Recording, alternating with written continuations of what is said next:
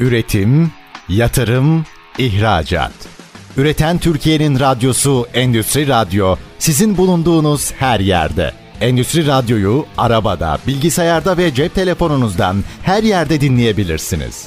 Endüstri Radyo.com Ayşete Yavaş'ın hazırlayıp sunduğu depolama çözümleri programı başlıyor. Endüstri Radyo Depolama Çözümleri programından herkese merhaba. Ben Ayşe Yavaş ve depolama ürün ve sistemlerini konuştuğumuz programımızda bugün Vipropari Türkiye Satış Müdürü Caner Öztosun ile beraberim. Caner Bey hoş geldiniz stüdyomuza. Merhabalar, hoş geldin. Sağ olun. Nasılsınız? İyiyim, çok teşekkürler. Sizler nasılsınız? Ben de çok iyiyim, teşekkür ediyorum. Ta Bursalardan buralara yorduk sizi ama umarım çok iyi bir program olacak. Estağfurullah, çok keyifli gerçekten burada olmak. Teşekkür ediyoruz. Şimdi Caner Bey önce bir sizi tanıyalım. Kendinizden birazcık bahseder misiniz? Tabii bahsedeyim. Caner Öztos'un ismim. 1986 Bursa doğumluyum. Uludağ Üniversitesi Makine Mühendisliği mezunuyum. İş kariyerime 2010 yılında otomotiv endüstrisinde başladım proje mühendisi olarak. Yaklaşık 4 sene proje mühendisi olarak çalıştım. Akabinde satış mesleğine geçmeye karar verdim. Benim için o dönem radikal bir karar olarak ama gerçekten iyi olmuş benim için. Akabinde 2016-2022 arasında uzun bir dönem satış mühendisinden başlayıp bölge satış yöneticisine kadar yükseldiğim bir başarılı bir dönem geçirdim. Ve daha sonra da 2022 yılının sonunda geçen yıl Kasım ayında firmamda çalışmaya başladım. O, o dönemdir e, Türkiye ve Doğu Avrupa'daki firmamızın iş geliştirme faaliyetlerini yönetmeye çalışıyorum. Evliyim, 7 senelik evliyim. 5 yaşında bir oğlum var. İsmi Yaman. Sevgiler ona da buradan Yaman. Aynen sevgilerimizi iletiyoruz. Onun dışında spor yapıyorum, tenisçiyim. Yaklaşık 20 senedir tenis oynuyorum. 20 sene çok uzun bir süreymiş. E, lisede Hobiye başladık. geçmiş artık tabii, sanki tabii, o. Kesinlikle. O yani lise zamanı bir tutkuydu zaten. Akabinde gerçek hayata öğrenmemizle beraber bir hobi oldu ama iyi ki var. Hani spor her zaman yanımızda olmalı. Onun dışında okumalar yapmayı çok severim. Tarihle ilgili, kişisel gelişimle ilgili. E, işimiz gereği teknolojiyi çok takip ediyorum. Özellikle elektrikli araçlar, onlarla ilgili yatırımlar çok ilgimi çekiyor. Bunlar harici ahşapla uğraşmayı seviyorum. Bir ahşap atölyemiz var baba evinde. Oraya ara sıra kendim veriyorum böyle. Ahşap oyması mı yapıyorsunuz? Oymadan ziyade daha çok e, kesme, biçme, delme, onlarla güzel objeler yapma. Obje de yani fonksiyonel objeler ev için ya da farklı uygulamalar için o güzel bir rahatlama aracı. Bu arada gerçekten şey e, gustolarınız çok güzelmiş. Yani ahşap oymacılığı beklemiyordum mesela. çok dinlendirici, çok güzel, özel de bir yani hobiymiş. Kesinlikle. Şimdi şöyle o zaman şuradan bir başlayalım. Şimdi şirketiniz sizin küresel bir otomasyon çözümleri sağlayıcı bir şirket ve gerçekten de aslında küresel çapta bir otoriteye de sahipsiniz kendi alanınızda. Şimdi depolar tarafında siz otomatik depo projeleri, WMS sistemleri, depo otomasyon çözümleri, malzeme taşıma çözümleri olarak birbirinden farklı alanlarda aslında faaliyet gösteriyorsunuz. Şimdi sizin bir de elektrikli araç tarafı var. Orada kendinizi zaten geliştiriyorsunuz. Türkiye'de zaten ASRS projeleri noktasında birazcık daha ön planda olacaksınız. Şimdi sizden tüm bu çalışmalarınızla ilgili detaylı bir bilgi alabilir miyiz? Tabii ki memnuniyetle. Firmamız 1990 yılında Hindistan'da kurulmuş bir anahtar teslim otomasyon sistemleri üreten şirket. Zaman içerisinde sektörden gelen taleplere istinaden az önce bahsettiğiniz alanlarda farklı farklı çalışmalara imza atmış. Ayrıca firmamız dünyaca ünlü bir gruba da bağlı olarak çalışıyor IT grubuna ve onun da etkisiyle 2020 yılında beraber global anlamdaki faaliyetleri de artarak devam etmiş. 6 farklı kıtaya denizle deniz aşırı projeler gerçekleştirmiş. Bu alanları özetlemek gerekirse elektrikli araç montaj çözümleri, machine tending dediğimiz ekipmanların bir yerden bir yere taşınması, CNC tezgahlar için örnek olarak kaynak otomasyon sistemleri, intralojistik sistemleri, e, özellikle depolar için, lastik endüstrisi için araç park sistemleri üreten bir grubumuz var. Bunlar gibi birçok alanda müşterilerine özel çözümler üretiyor. Ama az öncesinde bahsettiğiniz gibi özellikle elektrikli araç üretim montaj hatları bunlar bizim ilgi alanımızda ve hızla artan talebe de istinaden depo otomasyonu bizim için önemli alanlardan biri. Amerika'da, Avrupa'da, Asya'da bu konuyla ilgili birçok proje takip ediyoruz ve bunları gerçekleştiriyoruz. Şimdi bu zaten projeler arasında bir tanesi zaten çok önem arz ediyor. O önümüzdeki kısımlarda, bölümlerde ondan bahsedeceksiniz. Şimdi aslında şöyle bir şey düşünüyorum ben 1990'dan bu yana 33 sene demek aslında ve 33 seneye göre gerçekten çok hızlı bir kayda değer bir büyüme gerçekleştirmişsiniz. Bunun hani bir sırrı var mıdır? Strateji noktasında nasıl ilerliyor Vipropari bununla ilgili bir şeyler söyler misiniz? Tabii bununla ilgili de paylaşmak isterim. Aslında bununla ilgili en önemli konu doğru alanda, doğru zamanda müşterilerine doğru katkıyı vermek. Gelişen teknoloji 90'larda özellikle otomasyona iyi çözümlere ihtiyaç duyuyordu. Bu alanda Hindistan'dan büyüyen firmamız özellikle Amerika'ya strateji çok önemli. 2000 yıllarının başında Amerika'da çok önemli projeler imza atıyor otomotivle beraber ve bu sayede e, orada aldığı ünle beraber Avrupa'ya Afrika'ya ve Asya'nın başka ülkelerine sıçrama imkanı buluyor ve yatırım almasıyla beraber bağlı olduğumuz gruptan aldığı yatırımla özellikle büyük projelerin altından hem ticari hem de teknik olarak kalkabilir durumda. Bence sırrımız burada. Hani global olarak baktığımızda en önemli güçlerimizden biri teknik olarak ve ticari olarak üstesinden gelemeyeceğimiz bir proje bulunmuyor. Bunu da zaman içerisinde gerçekleştirilen başarılı projelere bağlayabiliriz. Anlıyorum. Çok teşekkür ederim bu ayrıntılı bilgilendirme için. Şimdi şey noktasında bu yurt dışı birazcık önem arz ediyor aslında. Çünkü küresel bir şirketsiniz. Şimdi bu yurt dışı anlaşmaları noktasında, işbirlikleri noktasında yakın zamanda sizden güzel bir haber de geldi. Evet. Orada bir satın alma haberi. Evet. Şimdi şirketin adını paylaşamıyoruz ama arzu edenler girip bir bakabilirler. Şimdi bu noktada nasıl bir yayılım, yurt dışı yayılım, globalleşme stratejiniz var? Nasıl bir seyirde ilerliyorsunuz? Tabii bununla ilgili uzun dönem bazı planlar yapılıyor. Grup yapıyor genellikle bu planları. Burada önemli olan nokta bizim gelişmeye açık olduğumuz alanlar nedir? Örnek olarak 2022 geçen sene e, Almanya'dan bir özellikle ufak ürünlerin otomasyonu, montaj hatlarını yapan bir firmayı satın aldı grubumuz. Bunun sebebi bizim daha çok büyük ekipmanların otomasyonu yapma konusunda tecrübemizin yüksek olması. Onun dışında sizin de bahsettiğiniz gibi daha geçtiğimiz aylarda İtalya'dan önemli bir bu depo otomasyonu konusunda çalışan bir firmayı satın aldı şirketimiz. Bu da özellikle hani Avrupa'da bir ayağının güçlü bir ayağının olmasının etkisi var. Lokasyon ve ürün bazlı kesinlikle e, gelişim noktaları bu satın alma kararlarını etkiliyor ve bunun dışında Hindistan'daki tesisimizi de büyütüyoruz. Buradaki amacımız da daha fazla proje ev sahipliği yapmak orada. Bunlar genellikle bu büyümemizi destekleyen unsurlar. Anladım. Bu Hindistan'da yeni üretim tesisi mi açılacak? Peki evet. o kapasite artışı kapasite 2024 artışı. yılında mı? Aslında bina oluşturuldu şu anda. Büyük ihtimal önümüzdeki sene resmi açılışı yapılır. Bir montaj binamız diyebiliriz yeni montaj binamız. Biz çünkü ön kabulleri orada yapabiliyoruz projelerimizle ilgili. Proje ne kadar büyük olursa olsun bu da önemli bir artımız. Anlıyorum. Tebrik ediyorum bu arada. Bu bilgi bende yoktu. Şimdi o zaman şuradan devam edelim. Özellikle siz ASRS projeleriyle Türkiye pazarında bir yer edinmeyi hedefliyorsunuz gerçekten. Kesinlikle. Ee, şimdi Türkiye pazarına peki nasıl girmeye karar verdiniz? Yani bu kararın perde arkasında neler var? Bir de hani nasıl bir konuma ulaşmak istiyorsunuz? Biraz o da önemli. Hedeflediğiniz yer neresi? Tabii e, otomasyon sektöründe aslında referans çok önemli. Bizim gibi büyük anahtar teslim proje yapan firmalarda başka firmaların referans vermesi, bizim yapabilir demesi çok önemli. Türkiye'de böyle bir referansla girmiştik. Çerkezköy'deki bir firmayla İlk işimiz 2015 yılında başladı. Burada da CNC tezgah otomasyonu, otomatik besleme, yükleme boşaltma sistemi devreye almıştık. Onunla beraber talep her geçen yıl arttı. Büyük projeler aldık. Otomotivden, otomotiv e, dışı bazı uygulamalar oldu.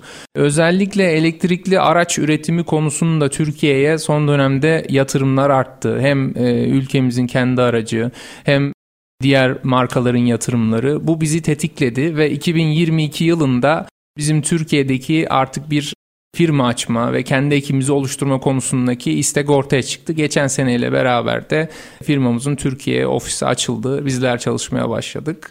Proje ekibimiz, servis ekibimiz, satış olarak faaliyetlerimize devam ediyoruz. Buradaki tabii amacımız, genel amacımız Türkiye'de artık yüksek teknolojili ürün üretme ya da katma değerli e, işler yapma konusunda önemli bir iştah var.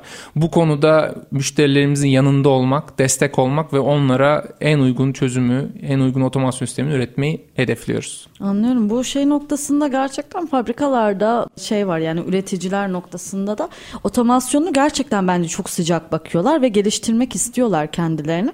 O yüzden ben de hani bu hedeflerinizde başarıya ulaşacağınızı öngörüyorum. Bizler de, bizler de. Şimdi bu bölüm için şöyle bir sorum daha var sizlere.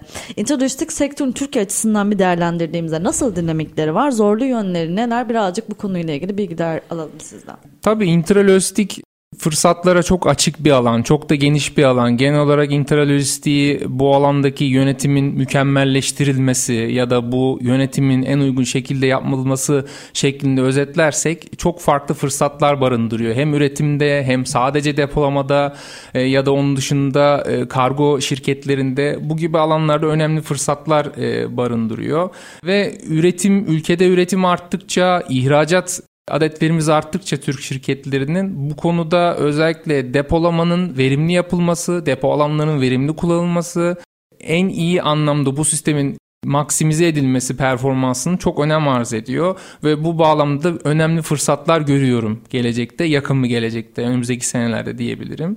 Burada da tabii en önemli konu depoların verimli kullanılması, alanların verimli kullanılması, daha yüksek depolar, daha verimli çalışan sistemler. Çünkü ürettiğiniz ürün aslında sizin için artık faturalanması gereken bir ürün. Onun ne kadar hızlı bir şekilde çevrilmesi firmanızın katkısını sunuyor ve firmalar da artık bunları en önemli noktaya çıkarmış durumda. Biz de bununla ilgili ciddi talepler görüyoruz önümüzdeki dönemde. Peki bu noktada şey sorayım. E-ticaret, e-ihracat dediniz ya. E-ticaretin sizce hani bu e, katlanarak hani büyümesi ASRS projelerine mesela eğilim arttıracak mı, talebi arttıracak mı? Bununla ilgili ne düşünüyorsunuz? E, tabii ki artıracak. Çünkü e-ticarette hız artıyor. O hıza ihtiyaç artıyor. Sistemlerin mükemmelleşmesi gerekiyor çünkü müşteriler bunu talep ediyor. Artık zamanda gelsin ürünüm, doğru gelsin ve bu konuda en mükemmeli de bu otomasyon sistemleri gerçekleştirecek. Sadece ASRS değil ASRS'in beraber kullanıldığı akıllı konveyörler, akıllı bantlar, AGV, AMR sistemleri bunların eşlenik kurulduğu sistemlere ihtiyaç artacak. E, ülkemizde de e, önemli bir talep olacağını düşünüyorum. Yani şimdi zaten şöyle bir şey olduğunu düşünüyorum ben. Hani sadece tek mesela işte Stacker Crane veya mekik sistemden ziyade hani o taşıma robotlarıyla birlikte bir şey gibi komün hayatı gibi deponun içerisinde evet, gerçekten evet. birbirinden farklı tüm otomasyon sistemleri entegre bir şekilde herkes kendi işini hallediyor. Evet. Hani çok fazla insan ihtiyacı var ve her şey kusursuz bir şekilde işliyor. Mükemmel bir tasarım gibi.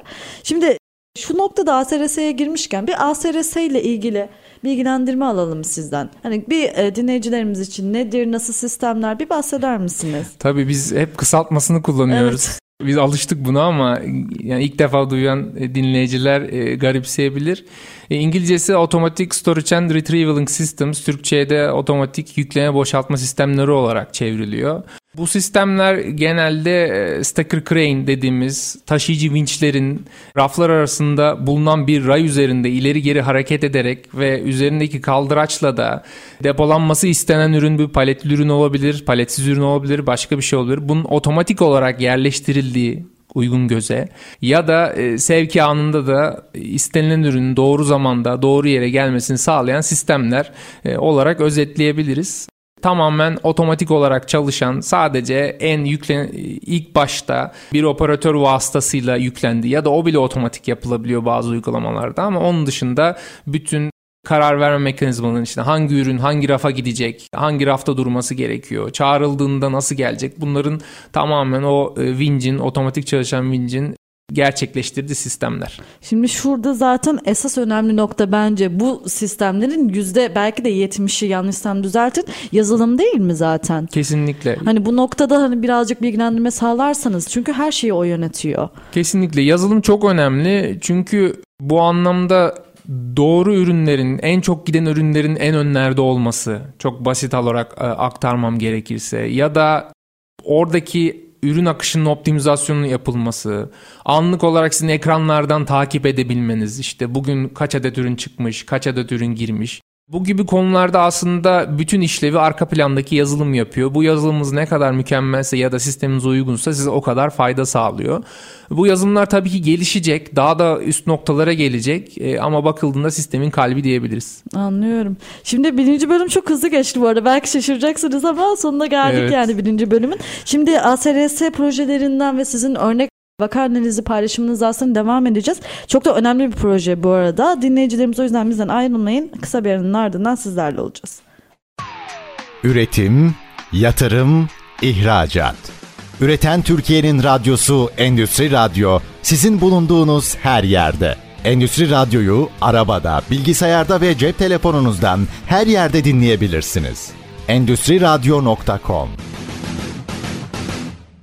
Depolama Çözümleri programından herkese merhaba. Ben Ayşe T. Yavaş ve bugün depolama yürüme sistemlerini konuştuğumuz programımızda Vipropari Türkiye Satış Müdürü Caner Öztosun'la beraberim. Caner Bey ile programın birinci bölümünün nasıl geçtiğini açıkçası anlamadık. Gayet güzel bir programda ilerliyoruz.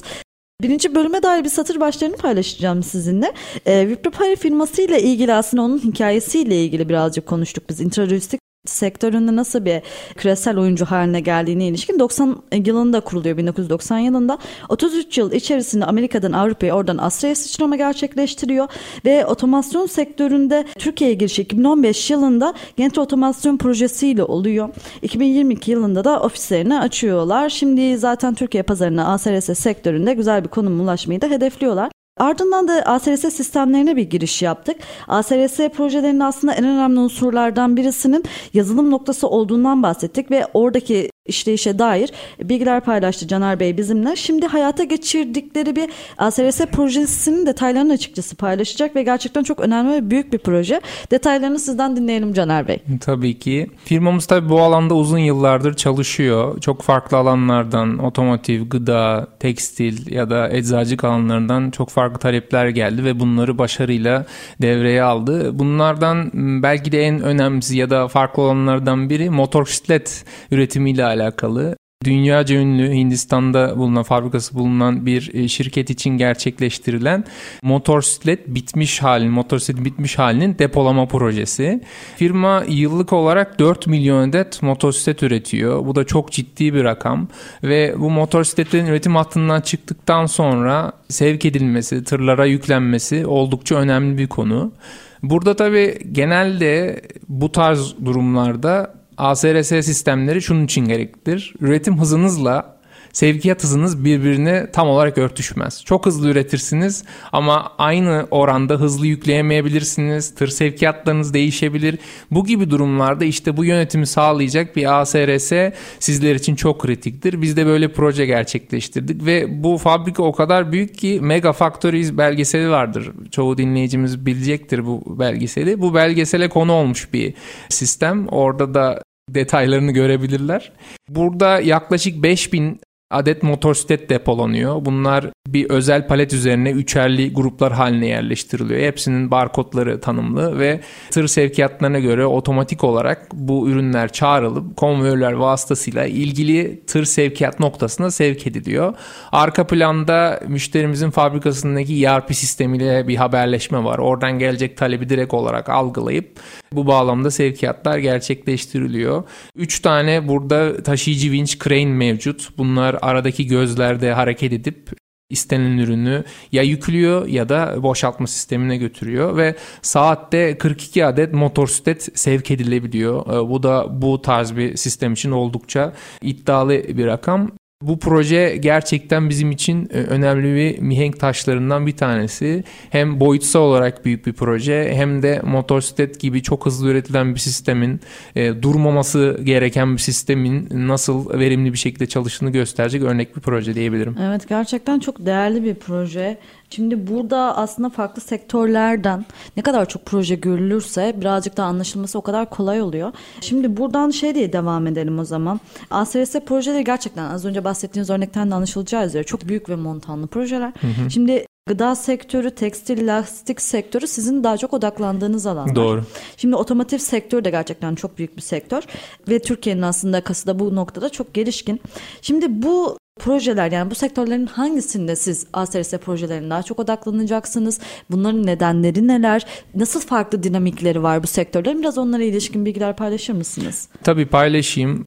Burada tabii en önemli etken üretim hızları. Üretim hızı arttıkça bunların depolanma ihtiyaçları da zamanla artıyor. Özellikle Son dönemde gıdada önemli bir e, hazır paketli gıdada önemli artışlar var. İçecek endüstrisinde e, adetlerle önemli yükselmeler var. Bunun harici kimya endüstrisi örnek olarak hijyenik ürünler, deterjanlar bunların üretimleri burada odaklanmış durumdayız. Eczacılık endüstrisi bununla ilgili önemli çalışmalar var. Ya da petrokimya endüstrisi, endüstriyel yağlar, işte madeni yağlar bunlarla ilgili projeler.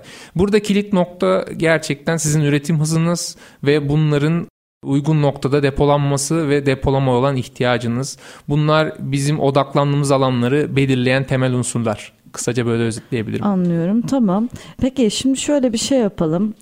Bir depoda şimdi ASRS sisteminin devreye alınması için depolanacak ürün sayısı gibi, operasyon hızı gibi, ürünlerin niteliği gibi farklı değişkenler var. Evet. Biz hangi depo için ASRS projesi gereklidir diyoruz? Bunun bir cevabını alalım mı sizden? Tabii burada önemli olan konu az önce bahsettiğim üretim hızınız ve depolamaya olan ihtiyacınız.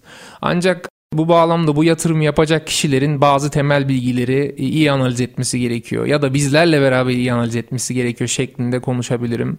Nelere dikkat etmemiz lazım burada? Öncelikle yatırımcının ya da bizlerin mevcutta ne kadar ürün depoluyoruz? Bu bir palet olabilir, bitmiş ürün olabilir ve gelecekte istediğimiz adet nedir? Eminim e, bir yıl sonrasının, iki yıl sonrasının planları vardır e, müşterilerimizde. Bunlar önemli. Onun dışında bir depomuza üretimden saatlik ürün girdisi ne kadar ve çıktısı ne kadar bunların bilinmesi lazım. Bazı e, firmalarımız bu konuda oldukça iyi durumdalar. Bunları iyi takip ediyorlar ama bazı noktalarda öncelikler daha farklı olduğu için bu konular göz ardı edilebiliyor. Oysa bu hız bilgisi çok önemli. Ona göre sistemin tasarlanması gerekiyor. Ürün ağırlıkları, ölçüleri, ne kadarlık bir ürünü kaldırmamız gerekiyor. Bazı ürünlerde 2 ton, 3 tona kadar ürün kaldırabiliyoruz. Bu bizim için çok önemli değil ama ona göre sistemin tasarlanması gerekiyor. Ve deponun kurulacağı bina bunun fiziksel olarak gerektikleri bizim için önemli. Yükseklik, genişlik, Yukarıda çatıda mesela bir engel var mı gibi ya da bomboş bir alana mı kuracağız? Bunlar önemli. Ve ürün çeşitli, varyantlar. Bazı durumlarda onlarca varyantı aynı depoda depolamamız gerekiyor. Bu da önemli bir kıstas. Çoğu durumda bunun optimizasyonu mesela ciddi anlamda yatırım maliyetini düşürüyor. Çünkü genelde şöyle olabiliyor. Buyurun bizim elimizdeki saha bu. Bunu otomize et dediğinizde hani çok daha yüksek maliyetli bir sistem ortaya çıkabiliyor ama bu varyantları düşürdüğümüzde ya da en çok giden high runner dediğimiz ürünlerin otomasyon yöneldiğimizde çok daha uygun maliyetli ve geri dönüşü uygun çözümler elde edebiliyoruz. Anlıyorum. Yani burada aslında bayağı bir değişken var. Kesinlikle. Yani bir herhangi bir fabrika için yani Aa, biz buraya bir ASRS projesi yapalım bakalım nasıl olacak denmiyor yani. Çünkü Kesinlikle. çok önemli bir proje gerçekten. Evet. Ee, şimdi şurada o zaman şunun üzerinden de gidelim. Bir ASRS projesi devreye alındığında bu işletme nasıl bir kazanım sağlıyor? Nasıl yararları var işletmeye? Tabii onu da özetlemek isterim. Bu konuda da maddeler olarak ilerlersek. ilk olarak bakışta eğer müşterimizin bir deposu varsa direkt olarak depolayacağı ürün sayısında önemli bir artış sağlanabiliyor.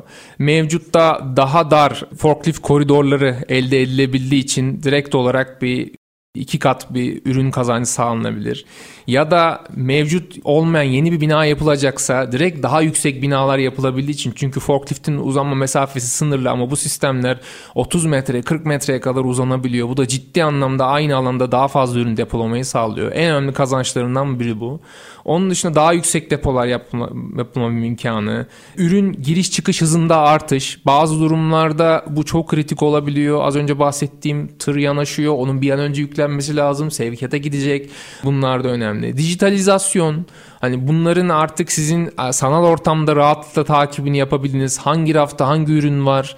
Direkt olarak o ürünü barkoduyla çağırıyorsunuz. Nerede olduğundan bağımsız olarak. Bu da önemli bir e, kazanç ürün düşme, hasar alma ya da bu gibi durumları da önemli kazançlar sağlayabiliyor. Hem maddi sıkıntı yaratabilir bu. Hem de iş sağlığı güvenliğini etkileyebilir. Bu da önemli bir kazanç. Alan kazancı hani genel olarak baktım da az önce söylemiştim. Bir deponuz var.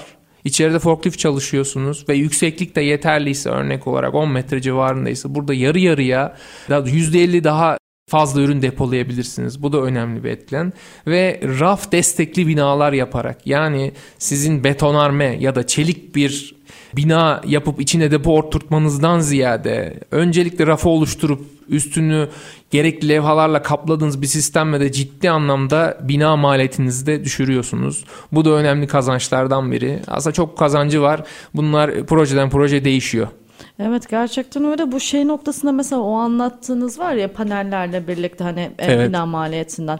Mesela aslında Türkiye'de şey gibi olsa bu yer sıkıntımız gibi bir durum söz konusu olmasa bence çok da gerçekten avantaj sağlayacak yani maliyet avantajı sağlayacak projeler bunlar. Kesinlikle. Bazı durumlarda müşterilerimiz şöyle yapabiliyor. Örnek olarak üretim binasıyla depo aynı yerde depolarını dışarı alarak ve raf destekli depo yaparak üretimlerine yer açıyorlar. Bu sayede evet, binanın içerisinde sadece üretim yapabilirler. Çünkü genelde üretim alanlarında çok çok aşırı yüksek ihtiyaç yoktur bazı özel durumlar hariç. Bu gibi olanaklar sağlıyor böyle fırsatlar yaratabiliyorsun. Anlıyorum. Peki bu şey gibi şunu da sormak istiyorum ben. Size gelen böyle karşılanması zor istekler var mı? Hani biz şunu istiyoruz ama hani bu da olur mu gibisinden istekler. Bunu şöyle anlatmak isterim aslında. Tabii bu sistemler uzun yıllardır kullanılmasına rağmen ülkemizde yeni yeni artık gelişen sistemler. Tabii uzun yıllardır kullanan firmalar da var. Bunları da gözlemliyoruz. Başarıyla kullanıyorlar. Biz de takdirle izliyoruz onları. Burada bazı firmaların hani bu yatırımlara karşı olan güvenlerin zayıflığından dolayı ciddi anlamda bir ya bu sistem arızalanır mı? Arızalanırsa ne yaparız? İşte bizim hani sonuçta bütün ürünleri orada depolayacağız ya sevkiyat zamanı arızalanırsa şeklinde bazı istekleri var. İşte herhangi bir durumda acil e, planlarımız nedir? Burada forklifti mesela devreye sokabilir miyiz? Hemen ikinci plan bu geliyor böyle. Bu arızalandı forklifte girelim şeklinde bazı ihtiyaçlar olabiliyor. Bu aslında hani sistemin temel mantığına biraz ters. Çünkü siz oraya durmaması için bir sistem yapmaya çalışıyorsunuz. Tabii ki arızalı olabilir. Bunlar çalışan sistemler ama önemli olan bunun gerçekten uzun vadede çalışmasını sağlamak ve bunu sağlarken de tabii ki arıza planlarını yaparak uzun vadeli bakımlarla bunu desteklemek. Ama bu sistemler adeta aracın motoru gibi düşünmek lazım. Nasıl hani aracınız arızalandıysa ya ben motoru sökeyim yerine başka koyalım diyemiyorsanız burada da benzer şekilde bakımını yaptırıp uzun vade çalıştırmak gerekiyor. Biz de çoğu müşterimizde bu verimliliği böyle sağlıyoruz. O zaman şey gibi kestirimci bakım aşırı önemli değil mi ASRS'lerde? Tabii ki, tabii ki, tabii ki önemli. Peki şey var bu acil durum eylem planlarını nasıl yapıyorsunuz? Bir de onu da hani soralım. Bunu aslında müşterilerimizle beraber bu planları hazırlıyoruz. Zaten hem bizim dönemsel olarak yaptığımız bakımlar hem de müşterilerimizden istediğimiz bir bakım planları var. Bu durumlarda hangi durumda ne yapılması lazım işte hangi arıza neye bakılması gerekiyor şeklinde bazı dokümanlarımız mevcut. Ama müşterilerimize verdiğimiz eğitimlerle beraber bunları müşterimizde özümsemesini sağlıyoruz. Burada kritik olan nokta bu sahiplenmeyi müşteriyle beraber yapıp o sistemin devamlı çalışmasını sağlamak. Ama tabii ki arıza anında servis personelimiz ilgili konuya müdahale oluyor. Yani tabii ki önemli olan şey her sistemin herhangi bir şekilde bir durum olasılığı veya arıza olasılığı vardır. Önemli olan bu eylem planlarını da yani hayata geçiriyorsanız bunu hazırlıklı olabilmek. Tabii ki, tabii ki. Şimdi şey gibi birazcık daha hani ikinci bölümün de sonuna geliyoruz. Bir ne düşünüyorsunuz acaba bu sektörün geleceğine dair bir o konulara da giriş yapalım istiyorum ben. Hı hı. Şimdi e, Türkiye pazarında peki hani girişinizden bu yana gözlemleriniz ne yönde? Yani bu otomasyon teknolojileri, bu ASRS teknolojileri kaç sene içerisinde nasıl bir noktaya gelir? Nasıl bir öngörünüz var bu pazarın büyümesine ilişkin? İlginin arttığını gayet sezimliyorum. Ne zaman gitsek bir müşteriye görüşmeler yapsak olası konularla ilgili hemen o zaman bir bütçe çalışalım, detayları inceleyelim, hemen sahaya bakıyoruz. Bu anlamda hem hani intralojistik otomasyonu olsun ya da bu tarz otomatik ASRS ya da ona benzer sistemler olsun bunlar olan ilgi artıyor. Bunun sebebi de az önce bahsettiğim gibi üretimde gerçekten iyi noktalara gelmiş bir ülkeyiz. Çok ciddi fabrikalarımız, adetsi olarak çok üretimli ihracatları var ve bunun paralelinde artık mükemmelleşmesi gereken bu lojistik konulara doğru bir eğilim var. Lojistik müdürleri, lojistik yöneticileri bu konulara odaklanmış durumda ve ben birkaç sene içerisinde de bu e, yatırımlara talebin artacağı yönünde e, önemli beklentim var. Ve bu sistemlerin de yatırım maliyetlerinin özellikle alan kazancıyla beraber oldukça optimize olmasıyla beraber yatırımcıların da daha cesaret davranacağını düşünüyorum. E, ben şimdi birinci bölümün sonuna gitmemiz gerekiyor ama ikinci bölümün başlangıcını hemen söyleyeyim ne soracağım ilk Tabii. diye. Türkiye'de biz biliyor muyuz kaç tane totalde ASRS projesi var? Tahminler var. Tamam. Rahat. Üçüncü bölümde o zaman bu soruyla başlayalım. Sevgili dinleyicilerimiz ikinci bölümün sonuna geldik maalesef. Ama bir sonraki bölümde sizlerle olacağız birazdan. O yüzden bizden ayrılmayın. Görüşmek üzere. Üretim, yatırım, ihracat. Üreten Türkiye'nin radyosu Endüstri Radyo sizin bulunduğunuz her yerde. Endüstri Radyo'yu arabada, bilgisayarda ve cep telefonunuzdan her yerde dinleyebilirsiniz. Endüstri Radyo.com Depolama Çözümleri programından herkese bir kez daha merhaba. Ben Ayşe Yavaş ve depolama ürün ve sistemlerini konuştuğumuz programımızda bugün Vipropari Türkiye Satış Müdürü Caner Öztüsün ile beraberim. Caner Bey ile gayet keyifli bir program geçiriyoruz. Şimdi programın 3. bölümündeyiz. Maalesef sona erecek birazdan bir 15 dakikalık vaktimiz kaldı. Şimdi ikinci bölümde neler konuştuk? Ben onlara ilişkin satır başlarını paylaşayım istiyorum sizlerle. Şimdi ikinci bölümde esas odaklanmamız gereken nokta şuydu. Firmalarının Mega Factories belgesel serisinde yaptıkları bir proje var ve bu proje gerçekten çok büyük montanlı bir proje ASRS sektöründe. Yıllık 4 milyon motosiklet üretme kapasitesi olan bir şirket için ASRS projesi hayata geçiriyorlar ve bu noktada gerçekten çok kaydeder çıktılar, somut başarılar elde ediyorlar. Şimdi burada esas ASRS'lerle ilgili bence can alıcı cümleyi Caner Bey şu şekilde kurdu. Üretim hızı ile sevkiyat hızı arasındaki uçurumu ASRS'ler kapatıyor dedi. Ve gerçekten bu bence de bu aradaki uçurumu ve bu projelerin nedenini yani değerini çok daha iyi açıklayan bir cümle diye düşünüyorum ben.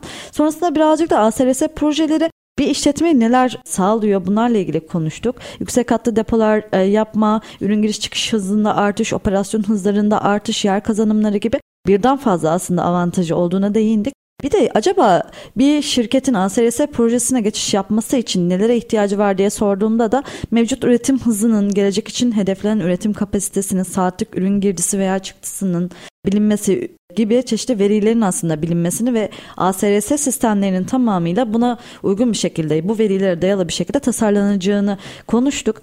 Şimdi programımızın bu kısmında birazcık daha şey sektörel eleştiri tarafına yani ASRS sektörünü neler bekliyor hem Türkiye için hem de dünya için bunlara değineceğiz.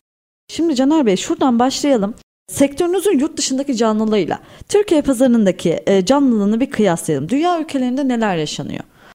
Şöyle global anlamda özellikle büyük şirketlerin, büyük üretim yapan şirketlerin e, yatırımlarının artması ve bunlarla beraber ne kadar çok üretirseniz o kadar depolama ihtiyaç olan bir çalışma ortamı gerektiği için canlılık artıyor bu konuyla ilgili. Özellikle Amerika'da, Asya'da, farklı alanlarda büyük fabrikaların yanına bu tarz büyük depolama tesislerinin kurulduğunu görüyoruz. Bazı alanlarda sadece lojistik merkezleri kuruluyor.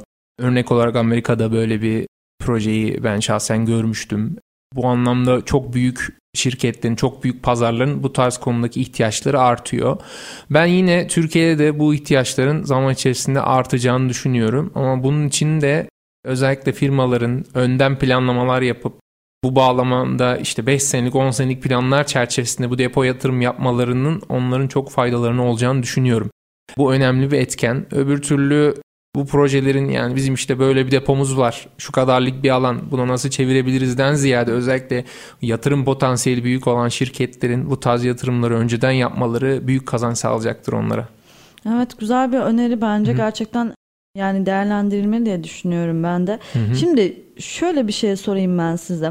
Şimdi Türkiye'de ASRS projelerinin sayısına ilişkin bir veriyle aslında devam edecek. Evet. Programımızı o şekilde kapatmıştık. Bir o veriyi alalım, bir onu dinleyelim. Siz daha sonrasında devam hmm, edelim. Doğru, o konuya girecektik. Burada tabii bir sayısal böyle kesin bir veri söylemek zor. Ancak yaptığımız incelemeler hani gördüğümüz kadarıyla Türkiye'de hani bu yatırımı yapmış en az 15-20 şirket olduğunu düşünüyoruz. Bunların bir kısmı oldukça büyük şirketler, bir kısmı ise aslında bizim KOBİ diyebileceğimiz şirketler.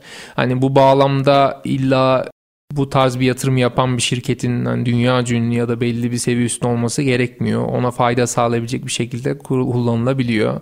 Bu sektörler neler? Gıda sektörü bu yatırımı yaptı, tekstil sektörü yaptı. Onun dışında hijyenik ürünler üreten firmalarda bu yatırımı görüyoruz. Beyaz eşyada görüyoruz bu yatırımların çok olduğunu.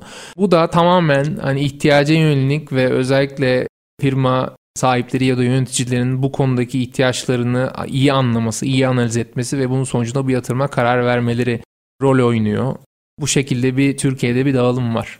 Anlıyorum. Yani bunlar zaten Türkiye'de aslında gerçekten üretim anlamında çok gelişmiş sektörler. Doğru. Yani bunların sayısı elbette artacaktır da sizin bu Türkiye için mesela pazarı için sizce zorluk yaşanılan alanlar neler? Yani neden mesela daha Türkiye'de ASRS projesi sayısı 15'i 20'lere geçemedi?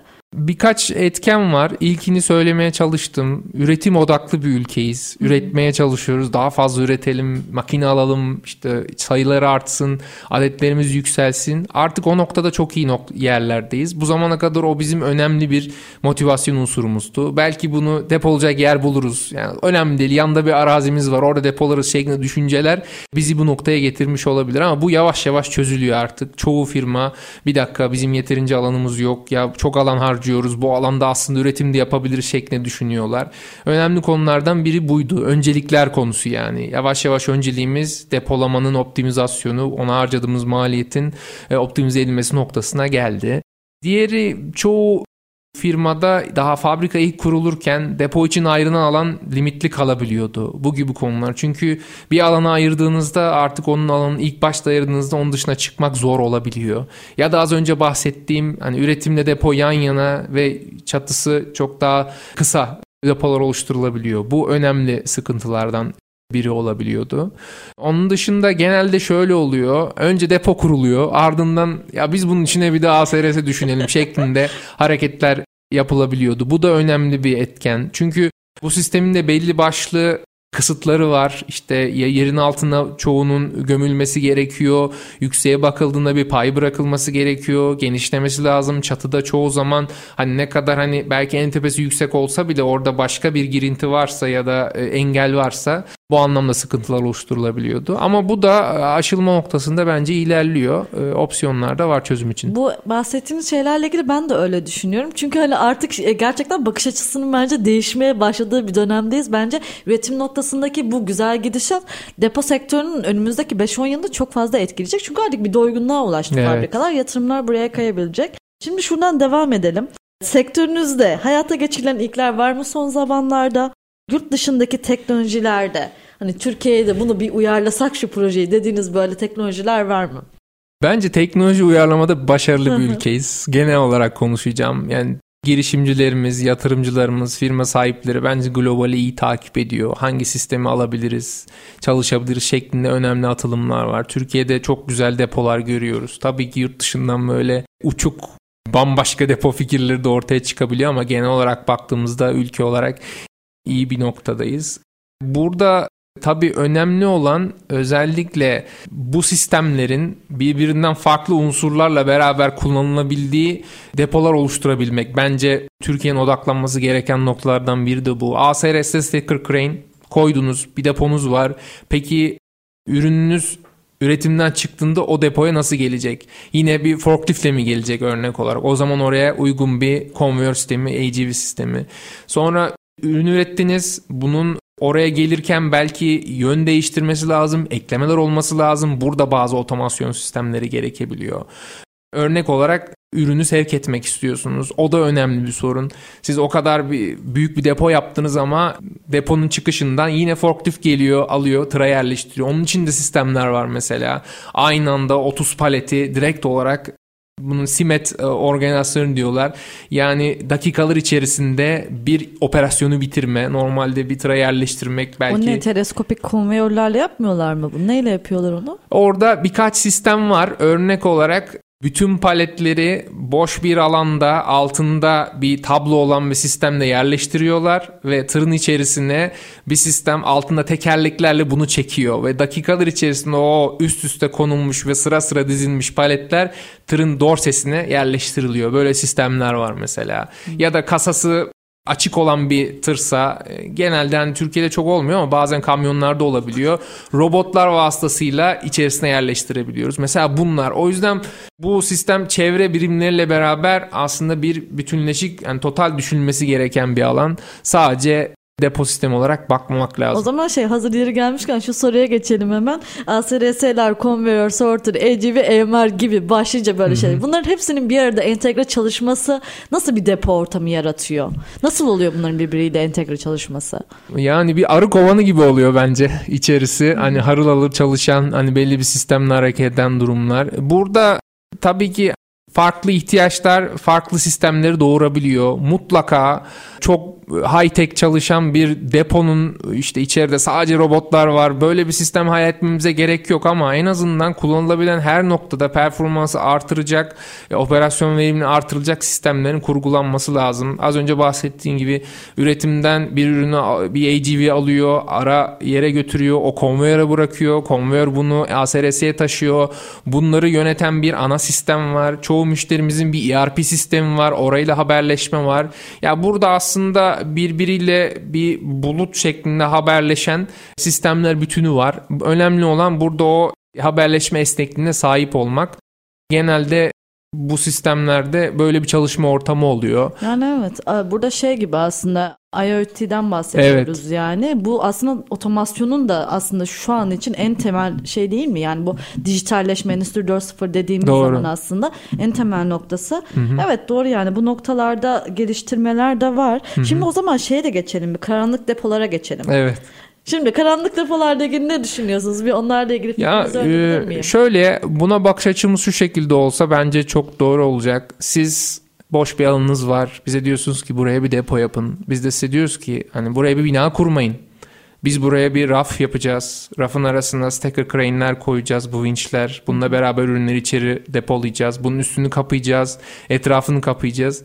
E, bu zaten karanlık olacak yani. Bunun etrafında, bunun içerisinde hani herhangi birinin girmesini gerektirecek tabii ki bakım ya da benzeri işler hariç. Bu artık bir karanlık depoya dönüşüyor. Bu bağlamda olabildiğince depolar buna dönüşecek. Dönüşemediği durumlar olacak. Çünkü yarı mamül depoları örnek olarak daha çok fabrika içinde olur. Bunlar da zaman içerisinde farklı dönüşümlere girebilir ama karanlık depolar artık fabrikaların alan alan böyle bir parçaları olacak şeklinde bir öngörüm var ve olmaya da başladı çoğu alanda. Bu şekilde bir gelecek var gibi görünüyor. Peki şey Japonya'da mıydı karanlık depo projeleri? Daha çok yoğunlukla dünyada nerede? Ben Japonya diye hatırlıyorum. Hem sadece depo değil, üretim olarak da bakılıyor bu karanlık e, fabrikalar doğru, diye evet, geçiyor. Doğru, karanlık fabrikalar. Ee, sadece depo depo olarak aslında daha kolay kısmı. Çünkü orada bakıldığında depoluyorsunuz ve crane'iniz çekiliyor ama hattan sürekli bir üretim var karanlık üretim alanlarında. Yani o noktaya gelindiyse depolar hayli hayli gelmeli yani. Evet bakalım. Hı-hı. Şimdi karanlık depo birazcık daha şey oldu. Distopik bir bitiriş oldu tabii ki ama Maalesef son birkaç Yok, dakika. optimistik bakmak lazım bence bu konulara. Bunlar yeni fırsatlar doğuruyor. Tabii ki hani insanoğlu doğan fırsatlarla uğraşmak da zorunda. Bu bir sorumluluk da getiriyor ama bunun üstesinden gelecek bence bilgi birikime sahibiz. Çok güzel bir bitiriş. Teşekkür Çok güzel ederim. bir bitiriş oldu. Şimdi şöyle son bir iki dakikamız var aslında. Sizden 2024 yılı için bir hedeflerinizi alalım. Ne planlıyorsunuz? Bir onları öğrenelim. Konuşmamın büyük bir kısmında aslında firmamızın vizyonundan yapmaya çalıştığı çalışmalardan bahsettim. Özellikle firma son 10 yıldır önemli işleri imza atıyor. Hem ticari hem teknik olarak kendini büyütüyor. Bu anlamda sadece Türkiye'de değil önümüzdeki sene globalde de ciddi bir büyüme eğilimi içerisindeyiz. Satın almalarla da büyüyoruz. Bu bağlamda belki farklı anlamlarda şirketler satın alınacak ve Hindistan'daki tesisimizdeki büyüme gibi farklı büyüme alanları görüyoruz. Türkiye'de de önümüzdeki sene hani çoklu rakamlarda depo projelerinin yapılmasını öngörüyoruz kendimiz açısından ve ciddi hedeflerimiz var, rekabetçi hedeflerimiz var. Amacımız bu konuda Türkiye'de bilinen ve globalde zaten çoğu alanda biliniyoruz ama Türkiye'de bilinirliğimizi artırmak olacak. Anlıyorum. Çok teşekkür ediyorum Caner Bey. Gerçekten çok güzel bir programdı. Nasıl geçtiğini anlamadık. Başka bir programda tekrar bir araya geliriz umarım. İnşallah. Sevgili dinleyici, ay bu arada son olarak eklemek istedikleriniz onu söylemeyi unuttum. Buyurun. estağfurullah, estağfurullah. Çok sağ olun. Ben çok teşekkür ederim davet ettiğiniz için. Kapanışı bu yıla e, özel bir kapanışla yapalım bence kendi açımdan. 100. yılını kutluyor Cumhuriyet'in. Zorlu mücadeleler sonucunda bu Cumhuriyeti bize armağan eden başta Mustafa Kemal Atatürk ve onun yol arkadaşlarını saygı ve özlemle analım. Biz de onların yolundan ben şahsen bir mühendis olarak bilim fen ışığında ilerlemeye devam ediyorum. Umarım herkes böyle devam eder. Çok teşekkür ediyorum. Çok değerli bir mesajdı. Bu mesajı bitirdiğiniz için ben teşekkür ediyorum. Evet sevgili dinleyicilerimiz Depolama Çözümleri programının bir kez daha sonuna geldik. Umarız sizler için de çok keyifli bir program olmuştur. Yorumlarınızı, görüşlerinizi lütfen paylaşmayı unutmayın. Bir başka programda görüşmek üzere. Hoşçakalın.